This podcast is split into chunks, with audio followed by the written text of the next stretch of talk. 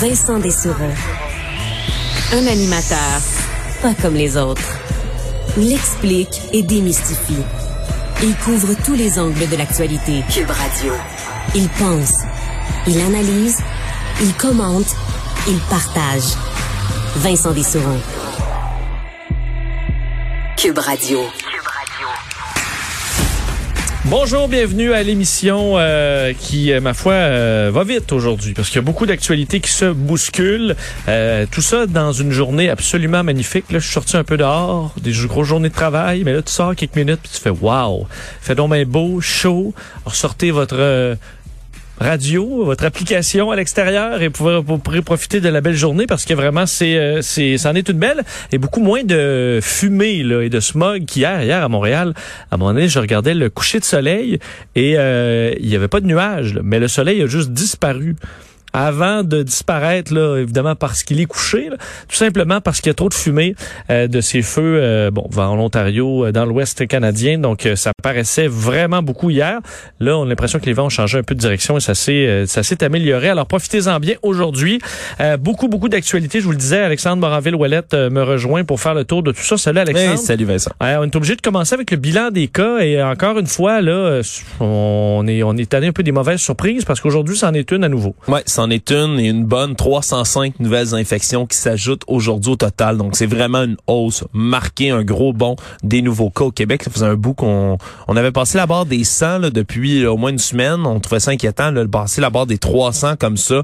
Euh, c'est vraiment là, ça marque l'imaginaire. Pas de nouveaux décès cependant qui s'ajoutent. Les hospitalisations qui sont en légère baisse également. Donc on suit une, espèce de même tendance, mais c'est sûr que c'est une hausse des cas qui vient inquiéter et qui d'ailleurs va forcer la de Québec qui vont euh, qui vont devoir agir là-dessus. Ouais, parce que là, on annonçait, on en entendait parler depuis quelques heures, le passeport vaccinal. Finalement, euh, François Legault a confirmé qu'on allait de l'avant, sans donner tous les détails, mais on confirme que ça s'en vient. Ouais, c'est un point de presse pour officialiser l'entente entre les garderies, pour les garderies entre Québec et Ottawa. On va y revenir dans quelques instants, mais c'est vraiment cette nouvelle comme quoi François Legault a confirmé que Québec allait aller de l'avant avec un passeport vaccinal qui a retenu pas mal toute l'attention. On parlait de responsabilité d'agir du côté du gouvernement.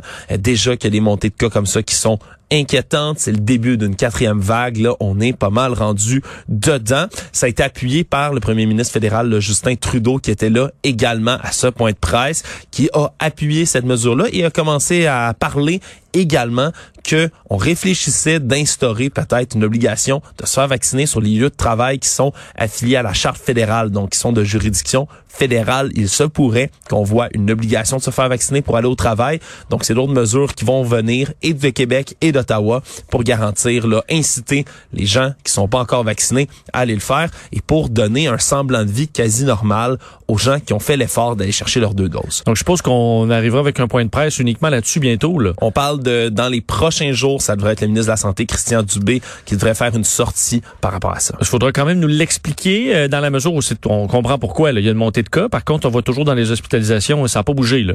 Mhm. Euh, alors qu'on est passé de 70 à 100 à 200 cas, là, on est à 300. Je comprends que ça va prendre quelques jours avant de paraître, mais peut-être que nous, nos cas se promènent dans des euh, tranches d'âge ou dans des populations vaccinées, qu'il y a des cas euh, qui sont vraiment qui, qui, amènent pas de maladie ou d'hospitalisation parce que vraiment c'est stable. Ou vraiment on s'attend parce que visiblement si on entre avec le passeport vaccinal, c'est que dans les modélisations puis les calculs qu'on fait, on s'inquiète.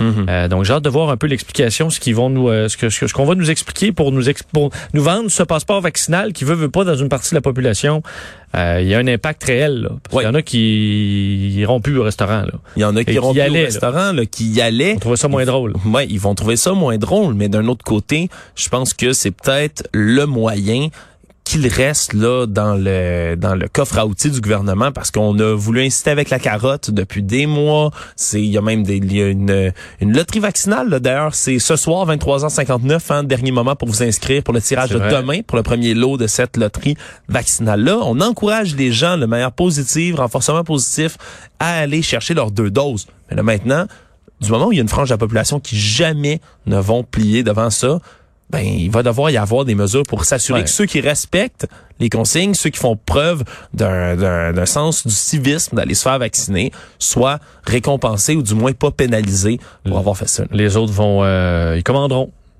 Ouais, ils commanderont ça à distance, ils feront ça chez eux. Mais euh, ça va sûrement faire jaser pas mal. On va surveiller l'implantation de ça. Et ça veut dire aussi que ceux qui sont pas vaccinés et qui veulent, euh, et que c'était juste parce qu'ils attendaient, ben là, faut se dépêcher parce que si vous voulez justement profiter euh, et pas être impacté par l'arrivée d'un passeport vaccinal, parce que le passeport, ça va être pour les pleinement vaccinés après deux semaines. Là.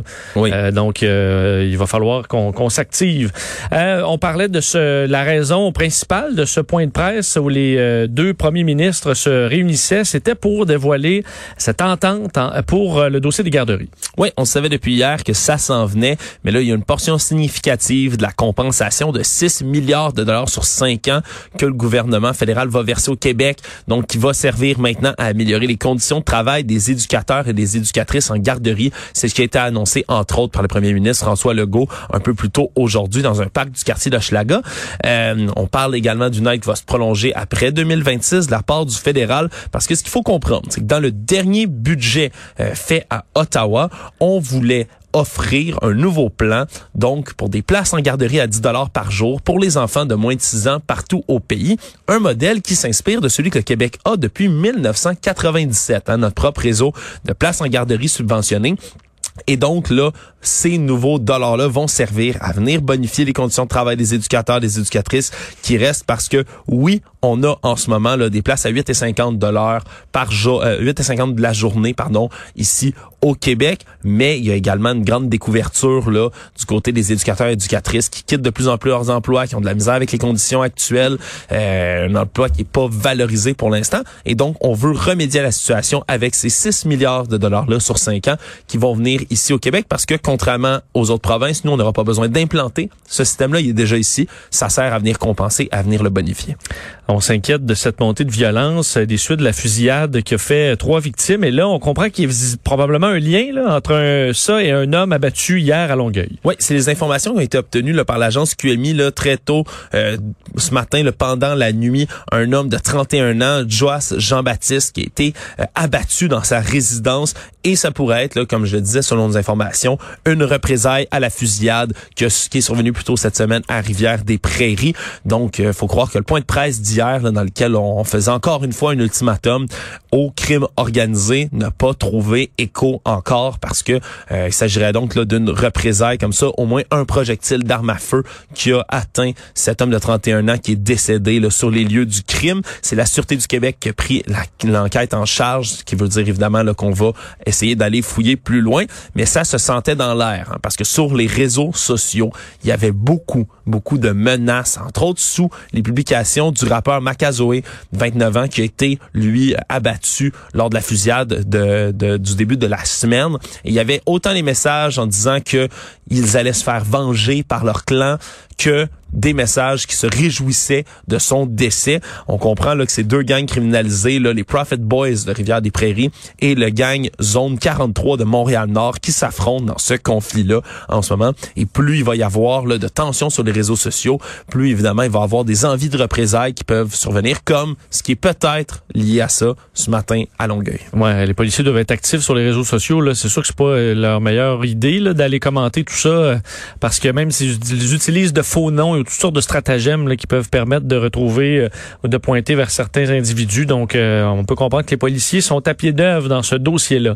Euh, bon, parlant d'ailleurs d'intervention euh, policière, il y en aura pour, probablement des policiers qui vont faire un tour au festival Gaulois, là, festival anti-mesures sanitaires. Il y a ordonnance pour les forcer à respecter la santé publique. Oui, et plus précisément, un des organisateurs de ce festival-là, le Kevin Bilodeau, qui est visé par une ordonnance du tribunal pour le forcer à respecter les mesures sanitaires lors de son fameux événement qui est prévu en fin de semaine en Beauce. Ça a pris plus de quatre heures mercredi au 6 de Chaudière-Appalaches qui tentait de convaincre un juge d'ajouter de plus en plus de mesures sur cette ordonnance-là, sur ces décrets qui vont viser Monsieur Bilodeau, lui qui ne sait pas présenté à l'audience et donc comme il n'y avait pas de représentant, l'entreprise qui est propriétaire du terrain qui doit accueillir l'événement va être visée également elle aussi par une ordonnance. Donc ça a été déposé en cours. Ça a été répété plusieurs fois sur les réseaux sociaux dans divers vidéos par M. Bilodeau qu'il n'y aurait pas de mesures, il n'y aurait pas d'enclos, il n'y aurait pas de distanciation.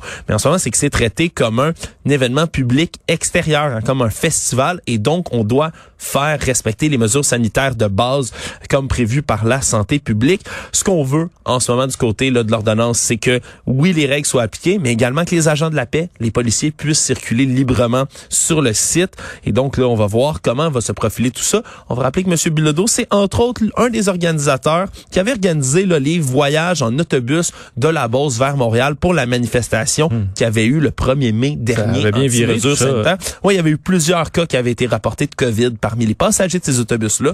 Donc, il n'y en est pas à ses premières phrases que M. Bilodeau, mais assurément que la police, la, la santé publique et la sécurité publique vont être à l'affût. Et on termine avec les Olympiques. Coup d'œil à Tokyo parce qu'il y a eu de la bon de l'action et des médailles pour euh, nos Canadiens. Oui, c'est des belles nouvelles qui sont survenues surtout ce matin. Damian Warner euh, qui a été sacré champion olympique, médaille d'or au décathlon, qui devient de facto le premier Canadien de l'histoire à remporter cette épreuve-là. Il euh, faut se rappeler le décathlon, le nom le dit pour ceux qui connaissent moins, c'est 10 épreuves de suite d'athlétisme. Et donc c'est beaucoup là. Ça fait des jours. ça fait des jours que ça dure et on a cumule des points au final. Et là, c'est sa cinquième place à la dernière épreuve, le 1500 mètres, qui lui a permis de conclure avec un total de 9018 points, qui est un total d'une récolte extrêmement impressionnante et un record olympique désormais. Donc c'est vraiment ah là, ouais, c'est c'est ah, énorme la récolte de points qu'il a vu là, je suis allé voir un peu de, des autres côtés là, les deux autres qui complètent le podium là sont à 8700 8600 à peu près. Donc vraiment il les a dominés, surclassés à cette épreuve là. C'est donc une excellente nouvelle parce que là ça implique quand même d'être un athlète vraiment complet là. Ouais, pas spécialisé, ça c'est quand c'est une différente façon de s'entraîner parce qu'il y a beaucoup de discipline où euh, plus de muscles à une place vont nuire à l'autre discipline. Donc, il faut vraiment que tu sois dans le dosage. Alors là, il, il finit cinquième, je pense, à la dernière épreuve, puis il a gagné quand même. Là, donc, tu essaies de t'équilibrer. Euh, D'ailleurs, je lisais notre collègue Luc, Luc La Liberté qui publiait quelque chose sur les, euh, les sprinteurs euh, hier, je pense, sur son Facebook, sur le fait que des, des gros des gros bifs là, bien musclés, un peu, qui faisaient le 100 mètres dans le temps, là, entre autres Bruni Surin. On se souvient que c'est très costaud, très lourd du coffre, et qu'ils ils ont changé de shape au fil du temps, les, euh, les sprinteurs, parce qu'on a appris à mieux muscler le corps de façon plus précise mhm. au fil du temps pour euh, les euh, pour sprinter le plus vite possible. Donc les informations qu'on n'avait pas dans les années 80-90, on les a maintenant. Donc les la, forme des athlètes évolue. Et Vincent, Laurence Vincent Lapointe, ben médaille d'argent. Oui, rapidement, Rafale, le médaille d'argent, ça a été fait hier, là, après évidemment là, deux ans de, de, de tumulte, hein, de montagne russe. D'abord accusé de dopage, là, test de dopage positif au mondial de 2019. Elle a prouvé son innocence depuis. Elle a une qualification pour Tokyo qui s'est tirée pendant des semaines. Ça a été compliqué, mais finalement, elle l'a eu. Sa médaille d'argent hier au 1200 mètres. Donc, c'est une très bonne nouvelle. André Degrasse et ses coéquipiers au 4 fois 100 mètres. Là, lui, évidemment, qui a gagné la médaille d'or hier au 400 euh, mètres. Mais maintenant, 4 fois 100 mètres, leur équipe à relais s'est qualifiée pour la finale. Donc, il y aura peut-être une autre occasion de médaille mm. pour ce côté-là. Et la finale pour la médaille d'or du tournoi de soccer féminin auquel participe l'équipe canadienne, je le rappelle, qui va affronter la Suède, a été déplacée. Ils ont demandé de retarder le match parce que avec l'humidex, là, semble-t-il qui fait à peu près 40 degrés sur le terrain à Tokyo. une chaleur épouvantable. Ça va être déplacé à 21 h heure locale à Yokohama, à peu près à une heure de Tokyo. Ce qui veut dire que... Ah, c'est le matin chez nous, hein? 8 heures demain matin, heure de ah. l'Est. Donc, on va pouvoir, là, ici à la station, du moins, moi, je vais regarder du coin de l'œil cette finale contre la Suède. Là, c'est les Canadiens sont classés huitième au monde, ont surpris les États-Unis en demi-finale et maintenant ont une chance pour la médaille d'or. On parlera un peu plus tard de Donald Trump qui a parlé de, de l'équipe de soccer américaine avec euh, des mots sont très élogieux. Hein? Ouais, son style euh, bien à lui, c'est-à-dire totalement grossier. Euh, on, je vous le, on, on s'en reparlera tantôt. Merci Alexandre. Salut.